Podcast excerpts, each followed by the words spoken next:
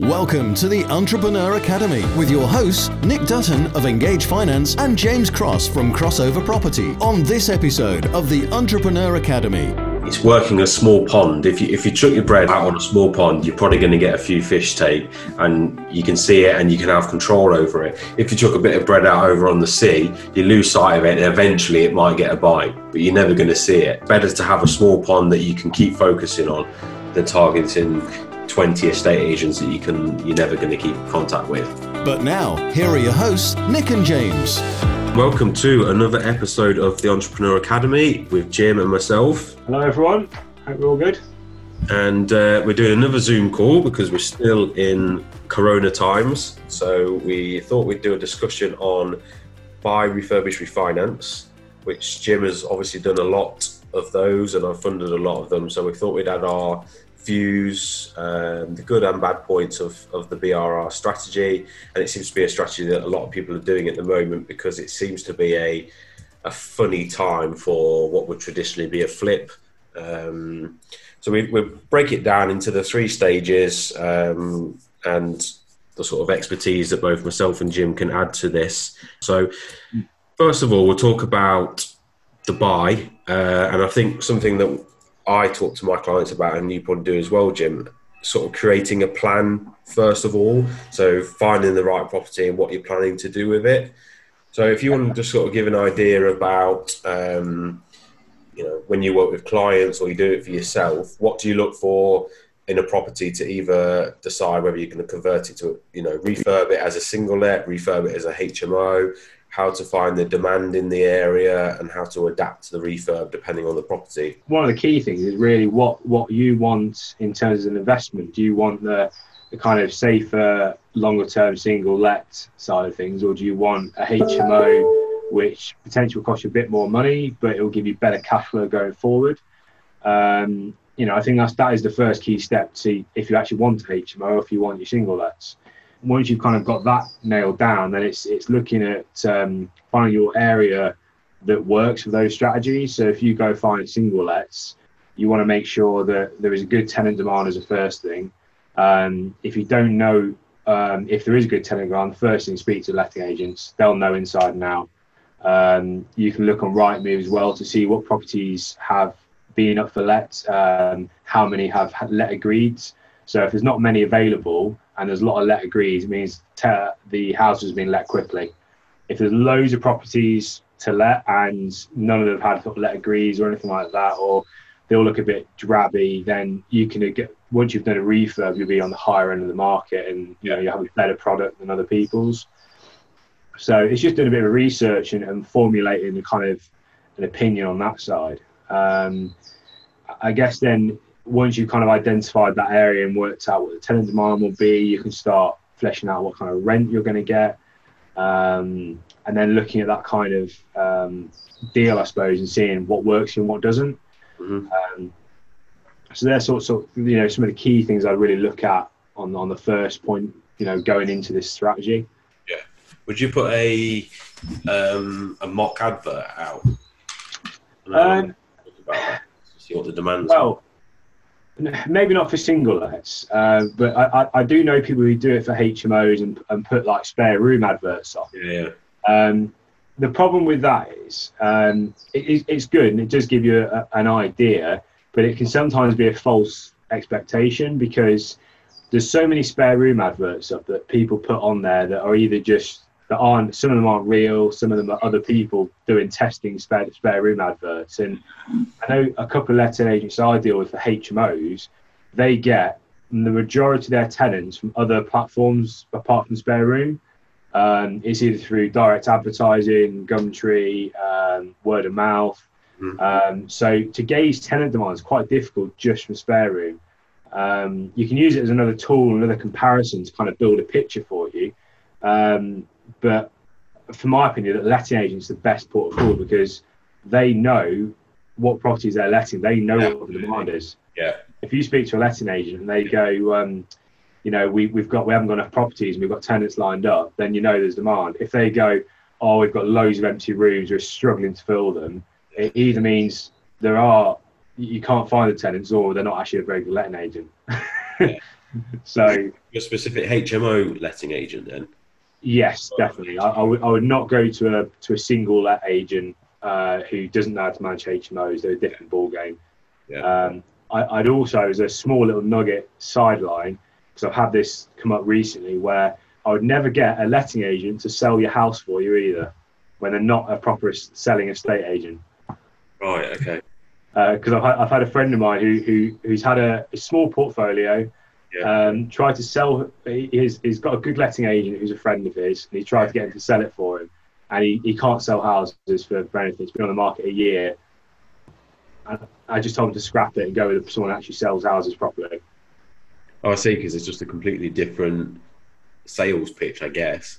Exactly, yeah. They, they don't know how to sell a house. They're not. They're not got those. They haven't got buyers. They've got tenants. So I guess the the trial um, advertisement on like spare room that they're just reaching a minority rather than actually where most people would go. Realistically how many people does spare room reach compared to a letting agents? And like you said when, you, when you're assessing demand. Exactly yeah. Spare, spare is a, a marketing channel. Um, and obviously there are other marketing channels and, and ways to bring tenants in as well. So let's let's talk about area first. Would you have a specific area to target for you know HMOs rather than single lets. Um, you know, a lot of people talk about their gold mine area. Would you have a gold mine area of just this is an area I want to target, whether it be HMO single let, or would it be like this is my HMO gold mine area, this is my single let gold mine area? Well, I'm gonna I'm gonna say the good old it depends um, yeah. because I've I've got uh, a good area near where I am that works really well for single lets and really well for HMOs, and we've we've done both in that area um, where the property values are quite low, um, but there is demand for both, and that's just because it's the area. Um, and then I've got other areas which are slightly more expensive areas where they don't work for single lets, but they work well for HMOs. So it, it very much depends, and, and speaking with those agents and seeing what that demand is like as well, because you don't want to go into put HMO where there is literally no demand, and vice versa with a single let. Yeah. Um, and I think my my general uh, point of view is with buy to lets is again it depends what you want. Do you want a high value asset that's going to give you good capital appreciation, or one that's going to give you the good cash flow? Mm-hmm. Because to get to the good cash flow and return investment, generally you want to go to the lower value areas for buy to lets. That's generally where it works. Yeah. Um, HMOs have probably got a bit more range in them because you can either go high end in a higher value area and do a big HMO, or you can do a very small sort of budget HMO if you like for the for the lower class areas. Yeah. Um, and then you can you can always split split that down. This comes into your research for HMOs where you've got different working tenant types as well. Um, so you've got your blue collar workers working in factories, warehouses. Um, you've got the white collar professional workers. Um, we've worked a lot with nurses and NHS staff, um, you know, doctors, other general professional people. Yeah. Um, and then you've got, um, you know, DHS as well. You can have it all let to DHS. Um, so there's a few different tenant types as well. And again, it depends on that area and it depends on, on who you want in your property as well sometimes. Yeah. Um, so would you adapt the refurb? Would, would you know what tenant you're going to have in it pre-buy? Yeah, definitely. I, would never go with. I would always have that end goal in mind. Um, again, speaking with the letting agents is understanding what the tenant demand is, and obviously the type of tenant. Um, for example, if you're very near a hospital, you'd probably be aiming for nurses, doctors, hospital yeah. workers, um, and you probably want to be that slightly better end of the spectrum if you're in a, an area where there's a lot of um, just warehouse staff, factories, um, you know, they, they want cheap and cheerful accommodation that's affordable. Um, you know, so the, it's, it's working the property, yeah. the standards you finish it at to the tenant type, really. Okay. And looking at this, the specifics of a property, what would you look for to show the signs that actually hate this would work as a HMO. So, sort of give us a rough idea of the initial viewing. What what sort of things catch your eye? Um, ooh, good question. It's uh, trying to put put down into what, what I see in my into words is is a tricky one. It's uh, I think I think one of the big things with HMOs is, is, is obviously bedrooms. How many bedrooms can you get in the property? Yeah. So I think you kind of you can almost work it on a on a price per bedroom you're willing to pay for HMO when it's when it's finished. So almost say say say for example when a property's been purchased and renovated to a HMO spec, each bedroom will be worth 30k for example or 40k, um, and then you can kind of judge that. So typically, for a four bed HMO, which um, you know if you've never done one, I'd, I'd, go for a smaller HMO first, just from experience point of view. Um, a four beds can be relatively straightforward. Generally, if you get a, a terraced house or even a semi, you can have two reception rooms and a kitchen at the back, um, two bedrooms up, two or three bedrooms in the first floor, and then potentially someone will have a loft room as well. Um, so we did the last four bed we did was a front reception room. All we did was build a stud wall across. So we've got one bedroom downstairs, uh, a lounge and a kitchen on the back of it. And then the first floor had three bedrooms, of which one we added an ensuite to, and then had a bathroom as well. And then upstairs was the attic room we made into a bedroom. So it was a four bed HMO with, with yeah. an ensuite and a bathroom. Um, and that was relatively straightforward, no major structural work or anything like that. Um, and I think we were all in on that for 110,000, so just under 30k a bedroom, which was a good a good project. And you know, you might struggle to find something like that now, but um, it was good good at the time for sure. You'd always look to convert the la- or split the lounge downstairs into a bedroom, or yeah, yeah. What one big thing you have to be careful of as well is when you start going to the bigger HMOs, you need to be careful of the space and um, what the council will allow so a four bed isn't officially licensable from a HMO um, from the council, basically. If you go five beds or above, it is. Uh, unless you're in Article 4, then it will need to be licensed as a four bed. Yeah. Um, well, uh, one thing I would check if, you, are going down the HMO route, there are more kind of hoops you need to jump through and more things you need to check. Um, so if, if that's the route you're going down, one thing I would check is check the local council, check their licensing standards, and check their amenity regs standards as well. Um, because they will probably have minimum bedroom sizes, usually eight square meters or above. Some will let lower, but I always go minimum eight uh, and 10 square meters for a double room. Um, you know, you've got certain sizes in the kitchen and the lounge that might need to be acquired for, and you know, there's various things that might need to be checked. So always check with your local council first. Um, so you've got an idea of what you can fit in the property and what works because there's no point trying to squeeze a five bed HMO in there with one bathroom and a tiny little galley kitchen because it just a it won't really work from a licensing point of view and b you got to think well do the tenants want to live that close and cramped together with one bathroom um, you know I, I, I always think because I used to live in a HMO years ago and I always think well what would I want if I was living in it yeah, yeah, yeah. Um, you know. And for me, I I, I wouldn't live in one without an ensuite, but that's me. no, I think I'd agree with you there. There's something you've touched on there, and actually, I saw in a WhatsApp message the other day someone saying, you know, do four bed HMOs work? Yeah, I, I would say they do. Yeah, definitely. Um, I think that if you, if you get the right property where it is a very straightforward putting a stud wall up for the, the fourth bedroom, if you like, it's already got three bedrooms. Mm-hmm. It's a winner. It's you know if you get it at the right price, there's, there's not a lot more work you have to do. Yeah. Um, I've never managed to do a five bed or one that works as a five bed. That's where I've always come unstuck. Oh, okay.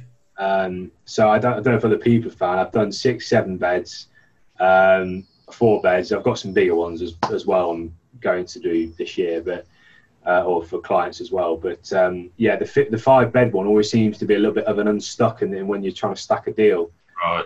There's the cost. The cost of the house goes up when you're trying to get a five bed. Unless you get that sixth bedroom out of it, it never seems worth it. Right. Isn't that because of the extra costs of all the licensing and extra hoops you have to jump through for that? Well, there's a little bit of that as well, but I think generally when you go the pro- you can do a, a four bed HMO in a terraced house, whereas to do a five bed you need like a semi detached yeah. semi-detached are worth more.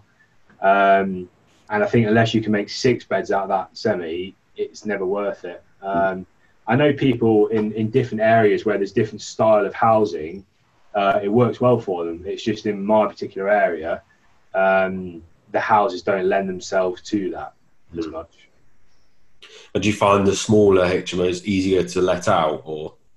I think they can be. I think they can be. Yeah. Um, you know, I think again it depends on tenant types. So for for a smaller group of people who who kind of almost want to be like a little mini family who might actually get on well with each other. Yeah. Having four people is easier to manage, and yeah. you know, there might be a group of friends, or you know, we've had a group of nurses who all knew each other. Um, you know, all shared a house together.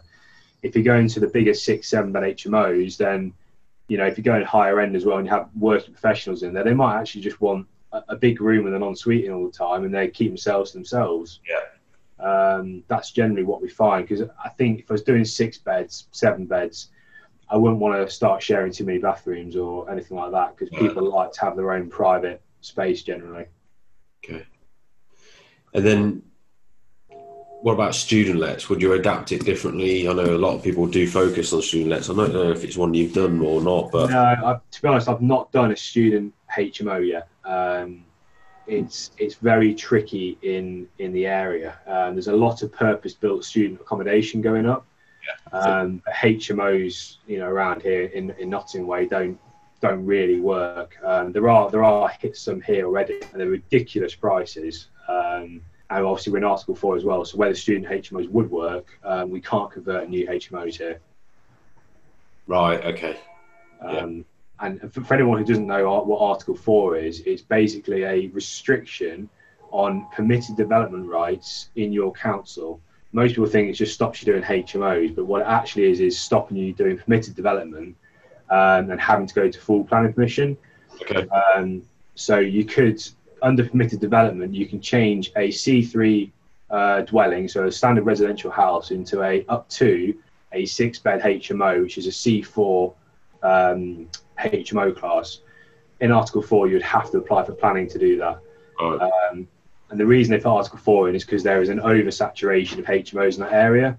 So they would likely reject that anyway. Have you seen any get through? Um, I know people who have got some through and wangled them and, and got planning refuted, and then they've you know gone back and um, question or, or, gone to appeal on it and yeah. got something through.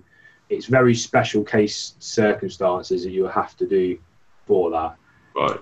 Um, and it, again, it depends on the area. If you can prove that there aren't that many HMOs and there's a low saturation point in that area, you, you, you could push it through. But especially if you're starting out, don't don't try doing that. It's too much of a risk.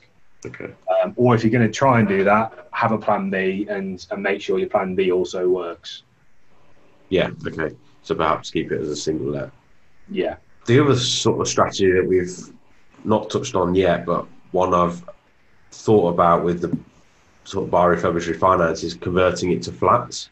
So yeah. converting it to a multi-unit freehold block. Is that is that a strategy that you need to overcome with Article Four? How have you found the numbers with those? I'm doing a lot of um, these flat conversion projects, or, or, or, focusing a lot on them for my own kind of partnership or portfolio and partnerships. And for me, I, I really like them, and I think they work well. Mm. Um, obviously when you start going to those style of projects there's a lot more uh, money involved there's a lot more technical knowledge involved and building works involved um, hoops to jump through planning um, all that kind of stuff so it's definitely not someone i ever recommend going straight into um, but the strategy itself works incredibly well um, in the right area if you can if you can go through that um, I mean, we've we've just bought a, a property we're trying to convert to 12 apartments um, yeah. which will be you know a brilliant project, but it's it's easily a 12 month project. It's not something I could turn around in four weeks and yeah. get let out. So that's something I have seen, but you know some investors who jump straight into the big stuff and what they what they actually forget about as well is you know they're not going to get any income for 12 months. No. Um, so they've got to, they've got to cash flow the build and all the fees and all that, and they've got to live off it all as well. So I'd always say start smaller, build up you know what you're doing both in terms of experience and finance and, and work your way up to that level yeah. um, which is kind of the way I've, I've done it really I started doing some buy to let projects and and yeah worked my way up to this this point. and I'm guessing the the type of property that would lend itself to a converting to flats is very different to a HMO it wouldn't it wouldn't necessarily work with terrace house. Yeah, agreed. Yeah, there, there are some kind of some circumstances where a terrace or a semi-detached house or whatever it may be, uh, if they're wide enough, you, you can convert them or split into two flats, maybe three yeah. flats. Yeah, which I have seen. Um, but again, when you start doing that, there are there's more in terms of building regulations that you would have to go through to do building works for the property. Um, it may or may not need planning permission depending on what property there is or if there's myth development rights. Um, but yeah, you, you, could you could quite quite happily do that with a, with a house. Um, just depends on the property and the size. And the size, yeah. Funding point of view, you know, the thirty meters squared per flat is quite a big thing. Um, yeah. And to be fair, you know, realistically, you don't really want to be creating a flat less than thirty meters squared when it's just a single house converted into two flats. It, you know, that is going to be small. I think yeah. when when you've got big commercial buildings that you know when you're close to that 30 meter squared it's a bit different because the building itself is big yes correct yeah yeah i mean i mean you know we, we've got a, a project on where we've got a few units under 30 square meters yeah. and um you know only just but they're more like studios which is fine because it's, it's all that works in that space yeah um you know and you, have kind of got you kind of have got that middle ground between a full-on flat a studio and then a hmo room so i mean I, I quite like little studios in the right area touched on obviously the property. Uh, I will talk about the funding side of things, but I wanted to touch on the refurb now because this, from what you know, from what we see as well, from a funding point of view, the refurb seems to be the bit where a lot of people get unstuck and uh, calculate things way off what they should be. Although it's hard to sort of give advice around the refurb when you, when you haven't got a specific case, but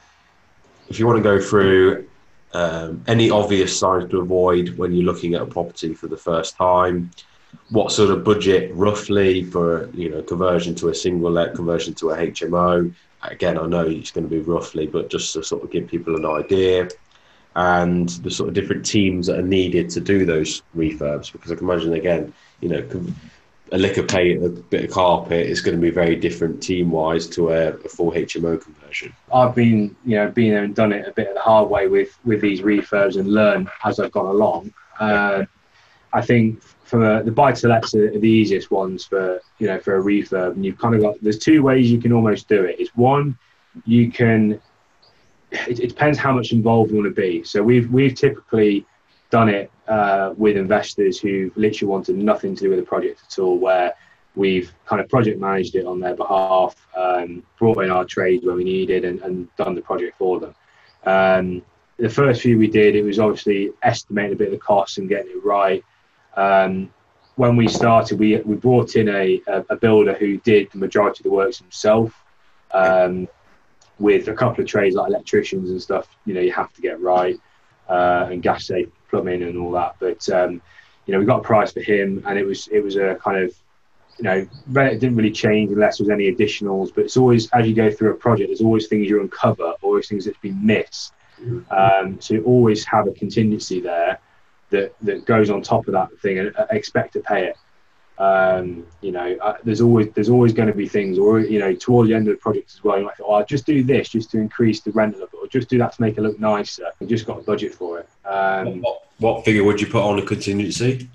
If it's a straight bought buy to let and, and you're pretty certain you've got everything about 10% if it's something you're a bit if there's a few unknowns and you're not and you're probably a bit a bit new maybe 15% i put a 20% contingency on something because it was a massive unknown on a, on a bit of the project. So i just said right but that's just just in case. But yeah that, that should generally cover you for, for everything really. Your project can't swallow 20% contingency then it's probably not the right project to be doing.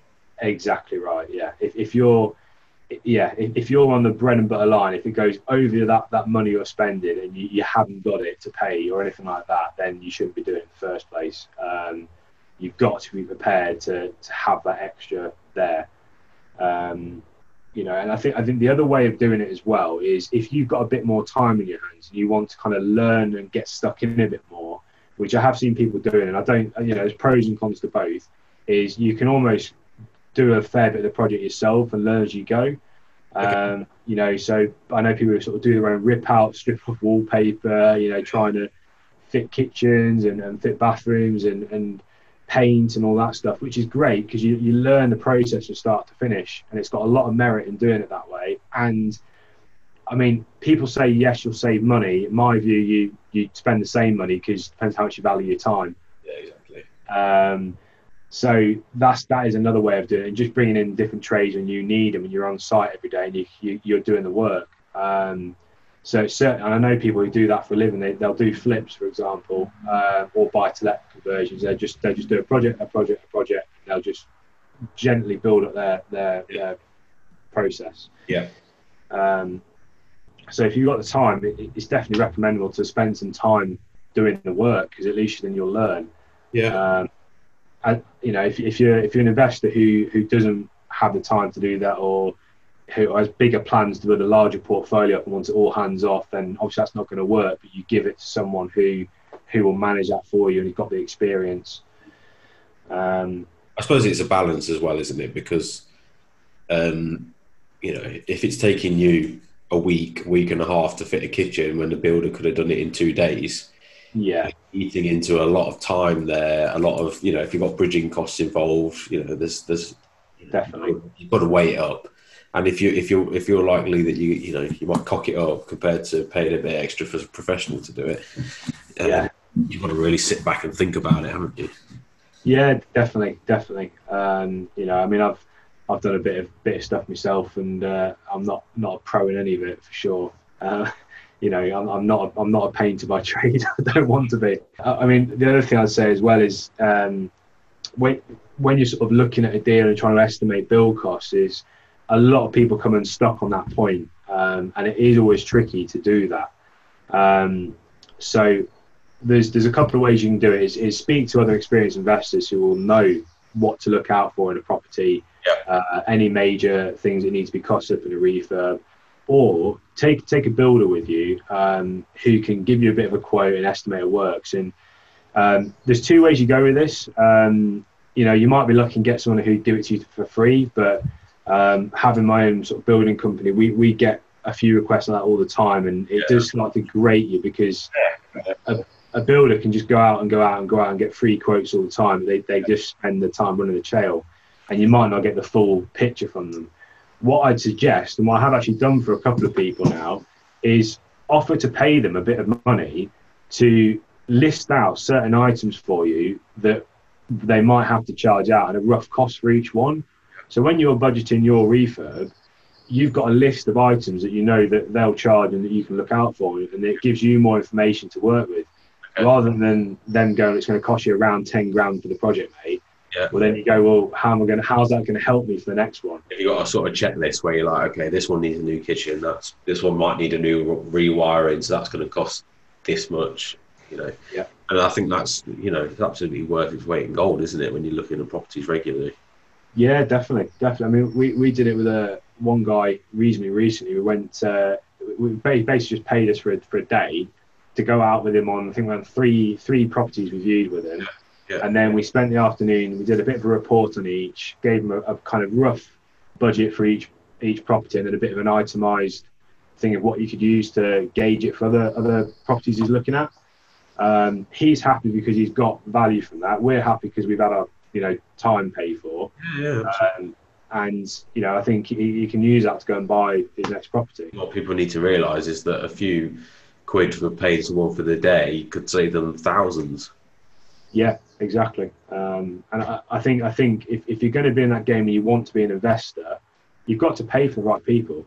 Um, you know, if you're trying to scrimp and save on paying someone 100 quid to give you some some good value information, then if you're trying to save 100 quid, you know, what's your refurb going to be like? What sort of team to do a, a decent HMO? You know, a five six bed. What sort of team and costs would you would you anticipate there being? Um, yeah, so when you get to HMOs, I, it, you sometimes can get a different level of, of build team or people who can do it, and you'd almost want a, a, a sort of turnkey uh, company who could do the whole project for you. Yes. Um, I, especially with HMOs, and I want to, I'd want to make sure they've done HMOs before, Yeah. because generally they will know um, more about the the specs and legislation you have to do in terms of you know you got fire doors in, interlink smoke alarms, heat detectors. Um, for the bigger HMOs, fire alarm systems, emergency lighting, and yeah. there's there's a lot more that goes into it um, at that level, which you wouldn't have to do in a buy to let. Okay. Um, and what you'll be relying on as an investor, which I've seen it because we do it with investors as well, is is the builder's experience and yeah. that teams because we we have to tell people saying well you can't just do a quick refurb on this. You need to do it to these specifications to make it legally compliant. Yeah. Um, they go oh right okay. And unfortunately it adds a lot more cost but if you don't know you don't you just don't know what you don't know do you? No, no that's um, so you know we try and help and advise where, where you can with these things and you, you need someone who's done it and been there with the hmos definitely. And that, that goes back to the bit where you you know you can charge to go out for the day because if if you don't bring a builder in until after you bought the property and then you think oh actually okay I didn't realize I needed those fire doors. I didn't know I needed the smoke alarms you know a project can go from being good to bad within seconds. Yeah absolutely. Um, you, you know for these big hmos what about things like project managers because I know we've, we've touched on it before in the past. But, you know, would you need one for that sort of thing, or? Yeah, it, it's on, on buy to lets. I, I, think you know it, it, it's much of a muchness, and uh, but on, on HMOs definitely, if you want to be completely hands off, yeah. you, you're going to need someone to be kind of your ears and eyes on the ground, and and to manage the different contractors. But not only manage that, manage things like the start of the project. Well, what do you actually want the property to look like? What's the design spec? Mm-hmm. Um, because you know you see great photographs on Instagram of other people's HMOs and things like that, and which is great. But you need to be clear on what you're putting in. What style of kitchen's going in? What flooring's going around? What yeah. colours are you painting on the walls? And yeah. you know the bathrooms. What do you want to go high end? Do you want to go just basic white sanitary ware? Um, and you need to get that all, all listed out and, and ready at the beginning. Which if you haven't got this, if you haven't got the skills or, or, knowledge to do that straight away, you need to be guided by someone. Yeah. Um, and then the big thing that catches people out is that at the end of the project, you've got to furnish the property and fit it all out. Absolutely. Uh, yeah. You know, you've got to get all your knives and forks in there, all your plates. You've got to have wall art, beds, wardrobes, um, toilet brushes. Um, you know, you, you name it, it's got to go in there. And if if you don't want to be on site, you've got to have someone who can organise and, and, get that all right for you. And the costs involved with that. Oh yeah, exactly. Um, I mean, I, I know furniture leasing is brilliant at the minute, and you can include a lot of that in the leasing pack, but okay, you're still paying it monthly. Um, yeah. So you need to factor these things in because you could quite, if you could buy it all outright, you could quite easily spend twenty grand on a bigger HMO for for the fitting out. Yeah. Um, cost you not budgeted. Yeah, exactly. Um, so, how, what what you know what what would what do you offer then to your clients? You are you one of the that offers the whole thing? Yeah so we're, we're literally we met we yeah we, we focus on working with investors who don't really want to do any work on you know in terms of being there on, on site all the day and organizing it. So we'll we'll do it as a turnkey solution from start to finish. So that includes everything from initial deal appraisal going through planning building regulations going out to tender or um, getting pre-construction phase design specs right, all the way through building works and then working with interior designer to finish as well. So we offer basically everything from that. Right. And do you work with experienced investors or newbies, or does it depend on the project? We work with both, to be honest. Um, we, we probably work. I think the majority of our clients are people who've been investors to a limit, but they're they're pushing the boundaries into bigger projects. Um, so we kind of work with them and, and guide and help with advice from you know a lot of stuff in the planning stage, just getting that through planning permission, um, getting the drawings and specs right, and because um, especially before you even got planning permission, you have to decide what you're going to do with the property. So, you know, I work very closely with my architects. We've got a lot of projects, you know, on we've worked on, and we both understand, and I understand it from the investor's point of view, they want to maximize space for the least amount of money that's going to cost them for the maximum value. Yeah. Um, they won't know that, but I kind of understand it, and me and my architect bounce backwards and forwards and go, you know, things like, well, I could have four flats in here, but it's going to cost me a lot more than doing three flats. Is it worth it for the extra value I'm getting out of it?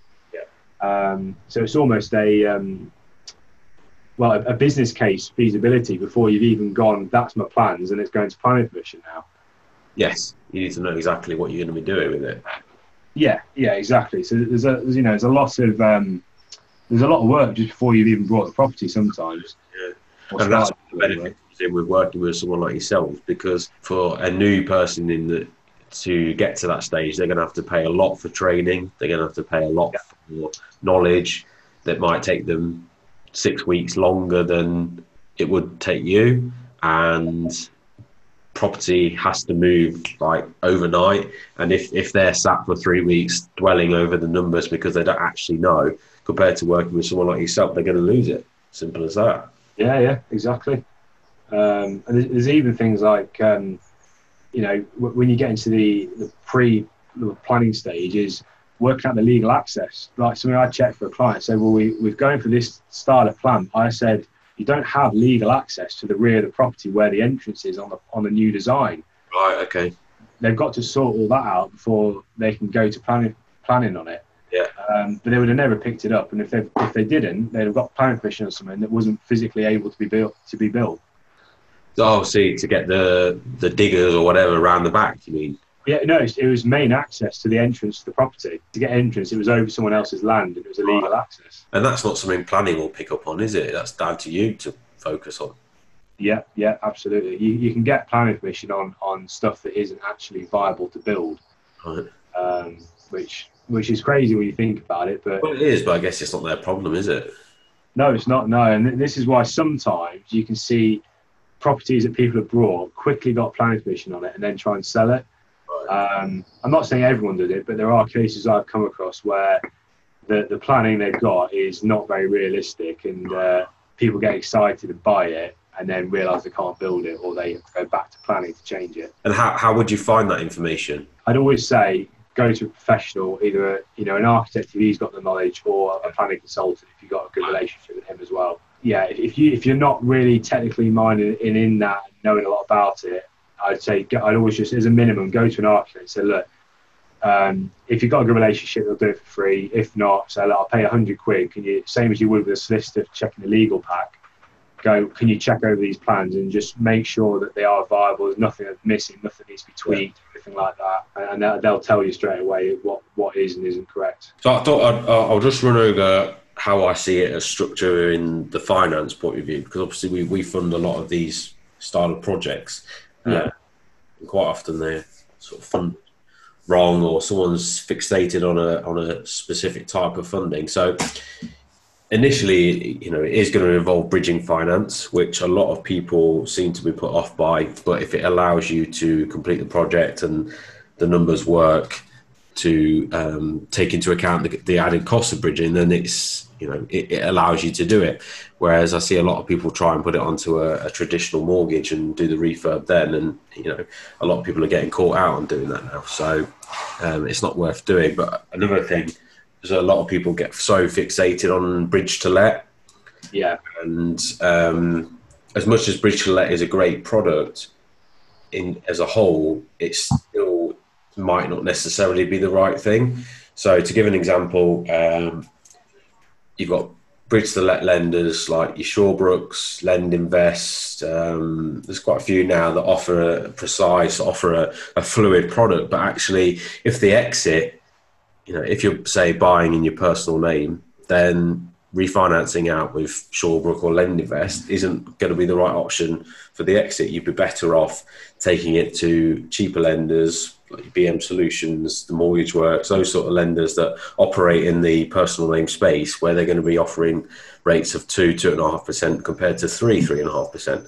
So that's where we'd sit down and you know, whereas we talked about initially what what your plan is, you've got it from the property side of okay, is your plan to convert it to a HMO? Is your plan to convert it to a single let? Is it planned to convert to a HMO for blue collars, etc., etc.? It'd also be, are you planning to keep it are you planning to buy in a limited company? Are you planning to buy in your own name? Are you planning to sell it? Um, you know, so that's where we'd sit down. So the initial stage would be bridging finance, and that would be structured two ways. You could either borrow 75% towards the purchase and fund the refurb yourself, or and again these are rough numbers, and I won't quote rates because rates are changing every day, especially at the moment.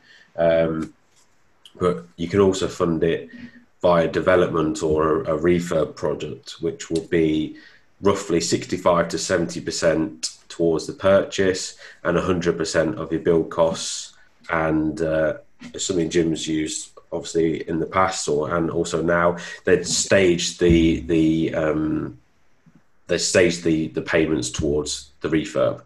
So actually, I'll bring you in there, Jim, because you know obviously you've done this, you've done that sort of style of lending before. Just give a breakdown of how that stage works. So obviously you've got your project manager, uh, so your surveyors come out and, and assess the work you've done. So just give a breakdown for people that haven't done it before how that side of things works. Yeah, absolutely. So I think when when you hear the term 100% development finance, mm. um, it is true where where you do get paid it all. Um, but what you've got to be mindful of is your cash flow at that point, where it depends on what payment terms you've got with the contractor doing the works, but um, you will only get paid from the development finance or, or company at, at, agreed stages after they've been to inspect the work. So, for example, if you had um, a 10% deposit uh, to start the works and the contractor you've got to pay, you will have to find the cash to pay them that 10% start work. Um, if you have a milestone, say when first fix is being completed, um, you will ask for the bank surveyor to come out and, and view the property. Um, they will do a report where the works are at. So if you say first fix is complete, they'll basically come and verify and check that all that works have been completed. Um, they'll then create a report together and send that off to the bank for approval to release that stage of payments. Yep. Um, at which point you'll get that money back um, in your bank, basically. The bank repays your debt throughout the yeah. build. So if you get 20 grand's worth of build, they'll then pay you 20 grand to do the next 20 grand worth of build. You've got to be mindful of your, your cash flow that your contract, you are paying them. Um, yeah. Again, it depends what, what you've got with them. And some contractors will do it on a, um, a monthly basis. So you don't pay anything up front, you just pay them on a fixed monthly basis of what works have been done. Yeah. So you could have it where the bank will come out after month one, inspect the work, say there's 20 grand's worth of work being done and you pay that 20 grand straight to the contractor. Yeah. Um, which is one way of doing it. Um, it can be a little bit harder to define how much works have been done on a time basis. Uh, so, because you have to go like, well, first floor's been first fixed, ground floor's not.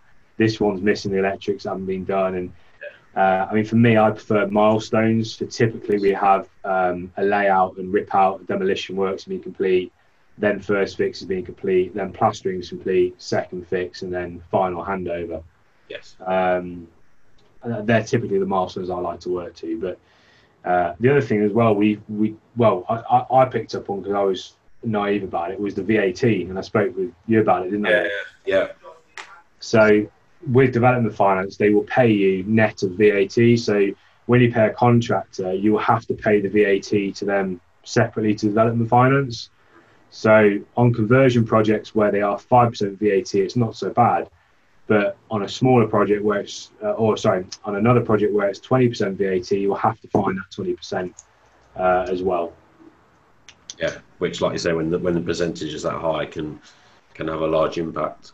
Yeah, uh, definitely. Touching on the, the debt in basis again, that you know that's something you can negotiate with your contractor, isn't it? As to when yeah. Yeah, exactly. You, you could agree that, that you only pay them when you get paid from the bank and when the, when they come out and view. Yeah. Um, or some some will go, well, we, we won't accept that. We want paid at our milestones. Yes. Okay. So going back to the funding side, so you know, again, rough numbers, they'd, they'd give you seventy percent day one, and you know, hundred percent build costs minus what we've just been talking about. But um, you know, it depends on the size of the refurb as well. If you if you're just doing a single let conversion where you're spending 10, 15 grand on the refurb, then it's that sort of product isn't going to be the one for you. You you're better off looking at a, a 75% traditional bridge and funding that refurb yourself. Um, the the refurb project comes into play when the, when the refurbs are sort of probably 25 grand minimum, really, um, maybe pushing to 20 but you know, 25 grand re- reasonable is uh, to expect that sort of product. And another thing that a lot of people don't realise with bridging is the the interest.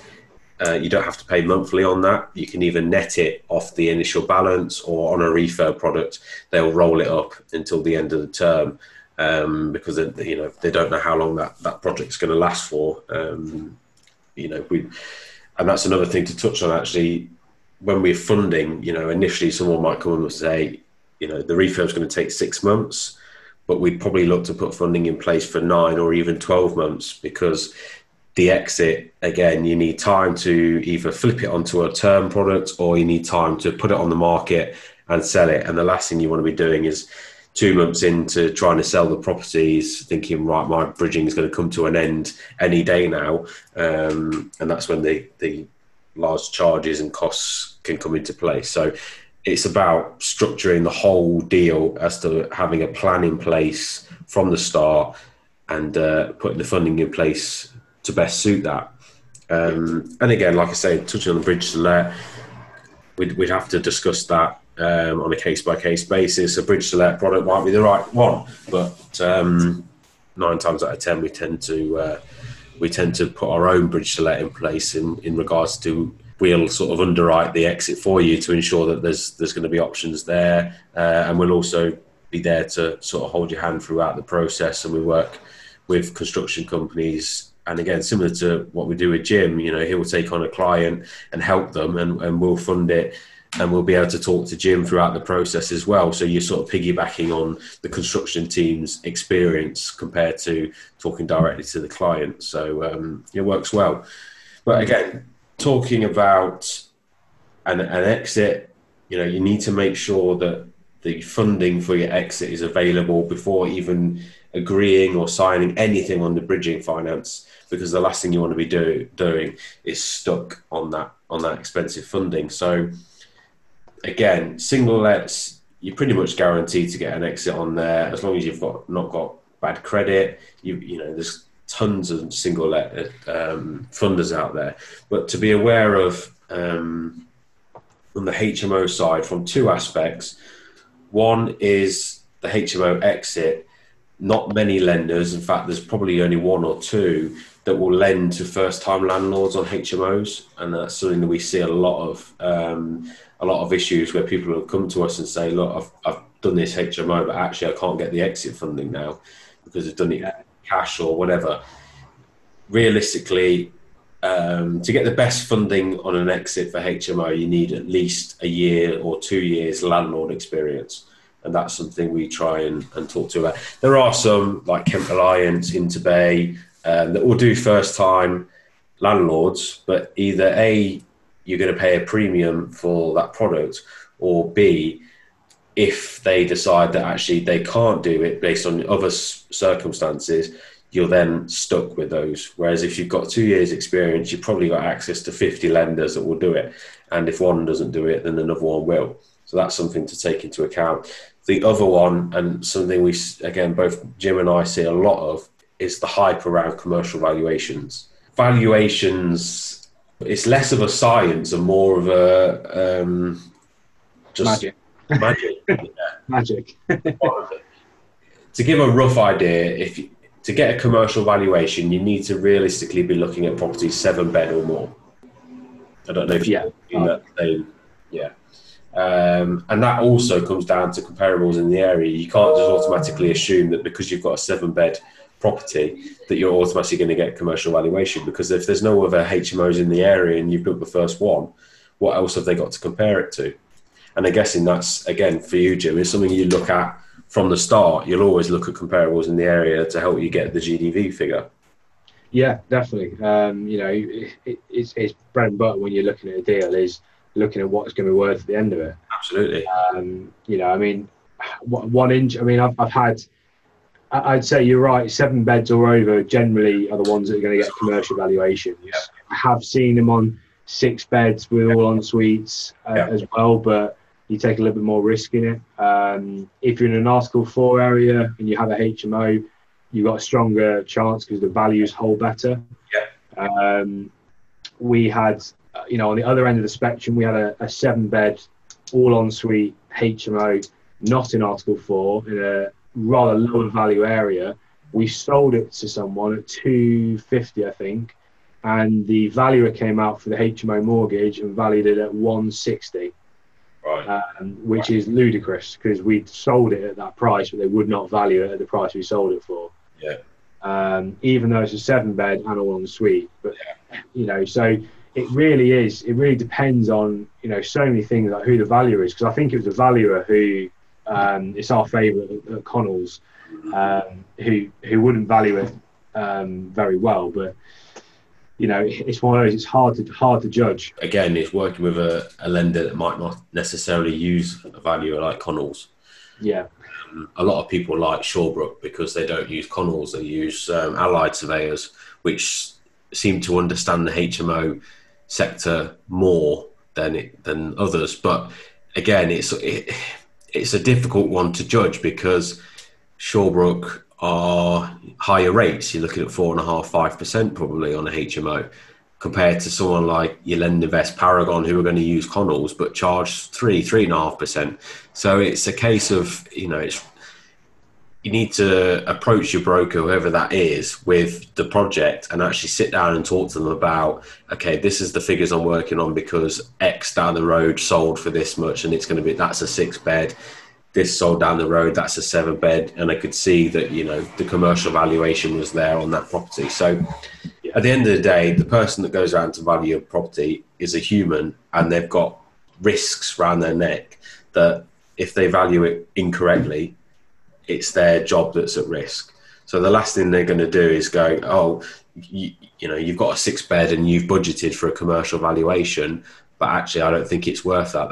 The, last thing they're going to do is go, oh, okay, because you've said that, I'll, I'll give it commercial valuation. They're going to base it on the lower of the two always because that you know it's not worth their insurance and their job. So, yeah. um, which is a very good point because you know, I think that's what some people don't necessarily realise. They think from a deal point of view, they go, oh, we need to max out the commercial valuation to get as high as possible. Yeah. Um, but like you said, the value is there to protect the mortgage lender. Exactly. Um, that if all goes horribly wrong and they need to liquidate or get rid of the asset, they're going to get the money back. Mm-hmm. And if it's way overflated and it's not a realistic price that they can sell it for in a reasonable time frame, yeah. then they're not going to value it. No, exactly. Uh, and, and obviously, I think that's that's one point that I think a lot of property people struggle to understand is the human element to it. And the fact that you know if you actually look into the detail of how much risk these lenders are taking you know yeah. at the end of the day they're giving you 75% of a, of a property that you own with a, with a charge. But you know we all know that a property can fluctuate and drop quite quite drastically if if the market fails and we can also see that it can go up. But that's the risk that the bank's taking because, in theory, they own more of it than you do. Yeah, uh, I mean, you they haven't got the staff or the time or the knowledge to set, to sit and wait for that property to sell if if, if it goes tits up. They yeah, I mean, quickly. Yeah, exactly right. I mean, what what scares me sometimes, I see you know, a few posts out there with people going, "Well, I've just got a great new deal." They post the headline figures of what they think they'll get. So it might be like they've brought it at uh, 150 grand. They've said they'll spend 80 on it to refurb it to six bed HMO, seven bed HMO, yeah. and they'll refinance it 350, 400k, which sounds amazing on paper, but they they might not have done a refinance yet. And and the problem is you're buying a house on a street at 150. It might be worth 200 a, a house as a standard house. You're almost doubling the value. So the, the value is, is going to look at that and think, well, what every other house in the street, I can only get it, I can only sell it for 200, 250. I'm not, it's not worth yeah any more than that. Yeah. Um, you know, and it's, it's, yeah, it, it's, it's scary seeing these things sometimes. And I think, my opinion, I think value is, if anything, are going to get more cautious going forward. Absolutely. Uh, yeah. I mean, we, you, you've obviously seen it with the obviously coronavirus and all that stuff going off that um, they've just gone cautious to the roof anyway. And yeah. I think yeah. as time goes on, it's going to get harder and harder. Yeah, I think uh, go back to the, the, the commercial part is, you know, just because you've got five people living in a house doesn't mean that it suddenly becomes a commercial unit. No. I, I don't see where the link is there. It, you know, it doesn't become a business as such. It just becomes a house that's got five people in it. Uh, and I think that's where some people struggle to actually, you know, again, see the human element part of it. Um, the whole point in a commercial valuation is that as an as an asset, it's it becomes a business rather than a property. You're buying a business, Correct. um, and you know, realistically, if you've got a five bed um, HMO, you know, that probably equals about a decent sized three bed house. yeah. You know, rooms up a bit and, and tweaked it a bit, it probably is a three bed house. And that's what they've got to value it at. Because the number of people that are on the market that are going to look to buy a HMO compared to the number of people who are going to look to buy a three bedroom house, the number is going to be stacked heavily towards the people wanting to buy a three bedroom house.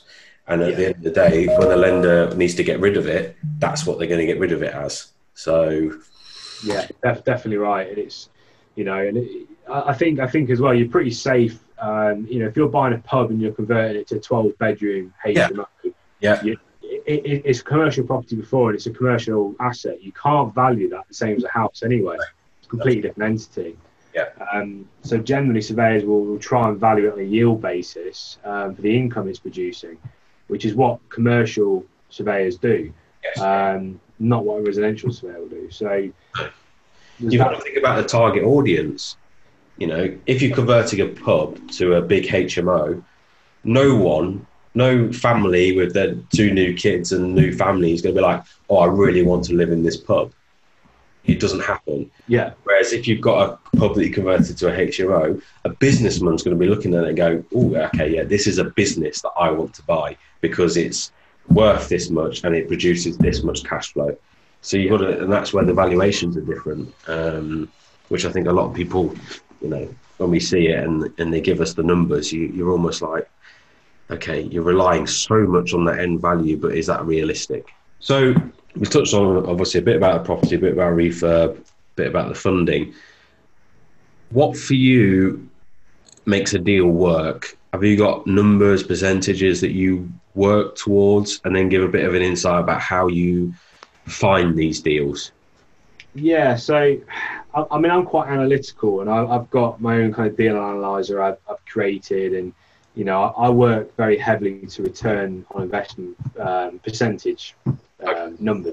Yeah. So, for anyone who doesn't know, I I calculate it basically on the the cash you've got left in the property, the Yeah. net income you get compared to your cash Yes. uh, after it's refinanced is what your return on investment is going to be Yes. everyone's after the money in money out deal where it's it's the infinite ROI um, which is amazing it's great um, in my area buy to let doesn't work you can't get that at all um, I think for some investors I've worked from and this is for a turnkey investment firm so that's a source of managing um, some are happy with between 12 and 15 percent return um, yeah.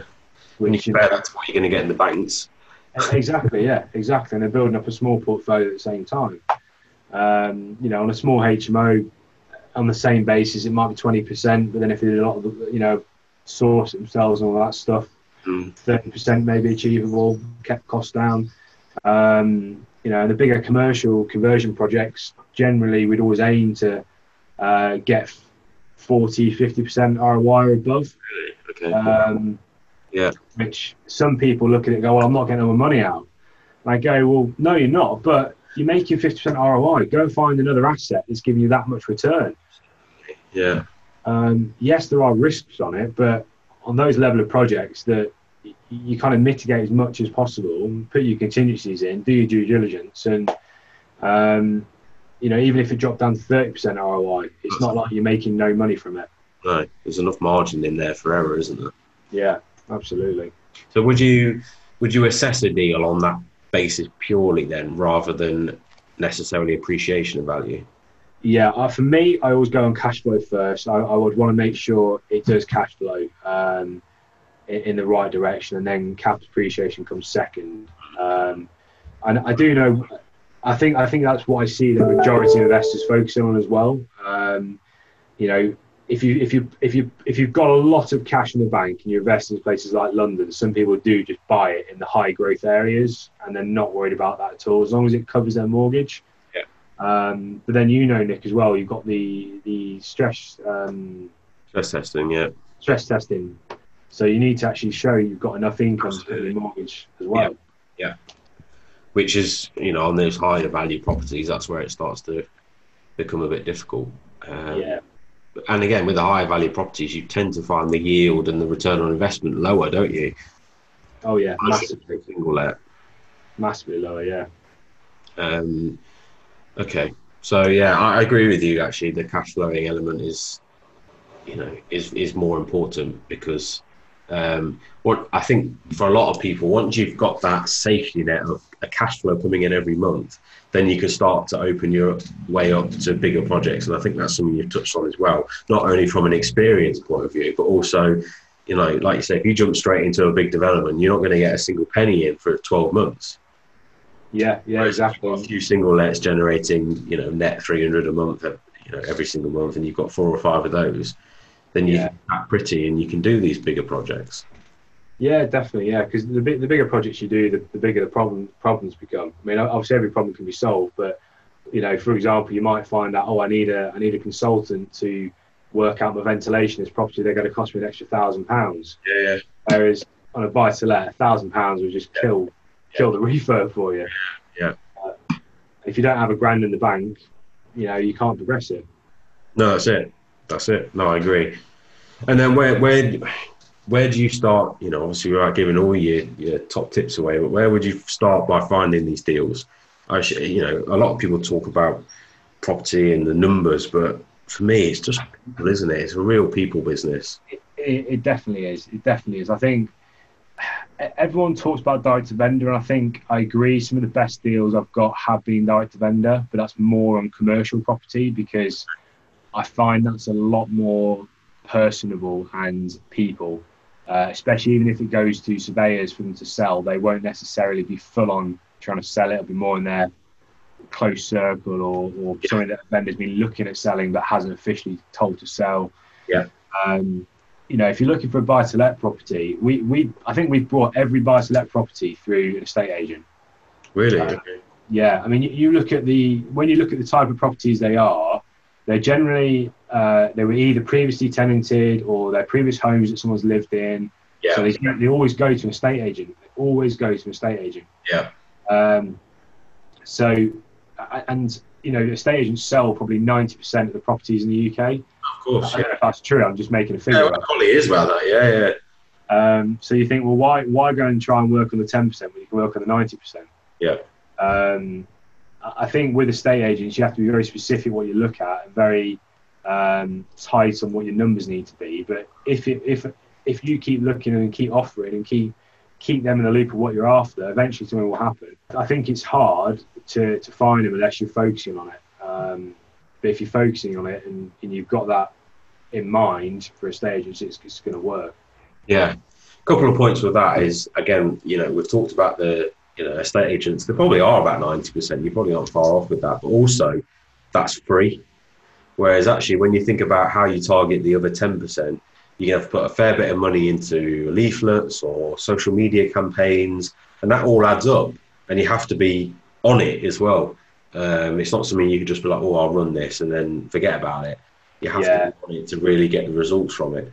Whereas if you've got an estate agent, you know, they're almost doing that hard work for you and you're not paying anything for it. One thing again that I've, that I've spoke to about, you know, with the good investors that, i um, that I've worked with, they don't mess around with agents, do they? It's, you know, once, if you say yes and you're going to have it, that is it. You, you need to follow through and, and, and deliver on that. Because one, one, at the end of the day, an agent's got a commission to make and that relies on you. And if you mess them about too many times, they're just going to lose that relationship, aren't you? And that's fair enough. Yeah, definitely. It's um, yeah, it's all about relationship with estate agents, and don't try and get friendly. Don't well, don't try and be the best friends and have the best relationship with every single estate agent because you won't be able to maintain it. I mean, for me, I've got a, a very small number of, of ones I like and people I like and work with in in those agencies who we, we keep in chat, but other people I, I, I sometimes I see certain stages they'll, they'll have a property online, and I just oh no they've got it. I'm just not going to waste my time with it because I know there'll be a nightmare, and they're you know I don't trust them all, all the time as well. Sometimes to be fair, but yeah, yeah, it's a fine line, isn't it? Yeah, fine line. Again, it's you know, it's it's um. I always rely. I always talk about it's working a small pond. If you if you chuck your bread on out on a small pond, you're probably going to get a few fish take, and you can see it and you can have control over it. If you took a bit of bread out over on the sea, you lose sight of it, and eventually it might get a bite, but you're never going to see it. And yeah, that's yeah. the way I look at it. It's better to have a small pond that you can keep focusing on than targeting 20 estate agents that you can you're never going to keep contact with. It's a good analogy, that isn't it? Should, should go compare it to obviously compare it to fishing, of course. Yeah, yeah, yeah. But yeah, you get what I'm saying. It's better to talk, and we've talked about that in the past with networking, haven't we? It's better to go to three regularly than it is to go to twenty every now and again. Yeah, yeah, absolutely. Throughout, it's the same throughout. Well, hopefully, there's been a lot of value there. Um, I don't know if anything else you want to add, any other nuggets that you've picked up on. I say to people, if you're going to go, if that's what your strategy wants to be, I, I kind of map out your, your, goals and what that all looks like, in. yeah. Put some figures to it as well. Um, put some figures out what you're looking for, what works, and then then you can go out and find it. Mm. Um, I think another thing is, is a lot of people say focus on one strategy, and they might say I'm going to focus on HMOs you know, but you can sort of do BRR within that strategy. Oh, definitely, yeah. And it, it allows you to probably free up more cash flow as well and learn a lot more quicker. Yeah, yeah. I mean, it, yeah, because BRR kind of applies from everything from a small buy to let to a massive, great big commercial conversion project because you're still doing the same process, just yeah, different style of project. Yeah. Um, but work your way up to the big ones.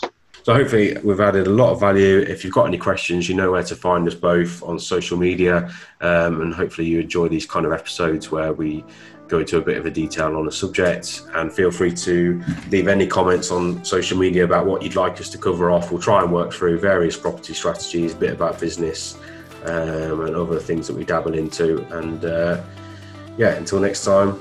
Thank you. Yeah, thanks everyone. This is the Entrepreneur Academy. If you have a question, use the hashtag the Entrepreneur Academy.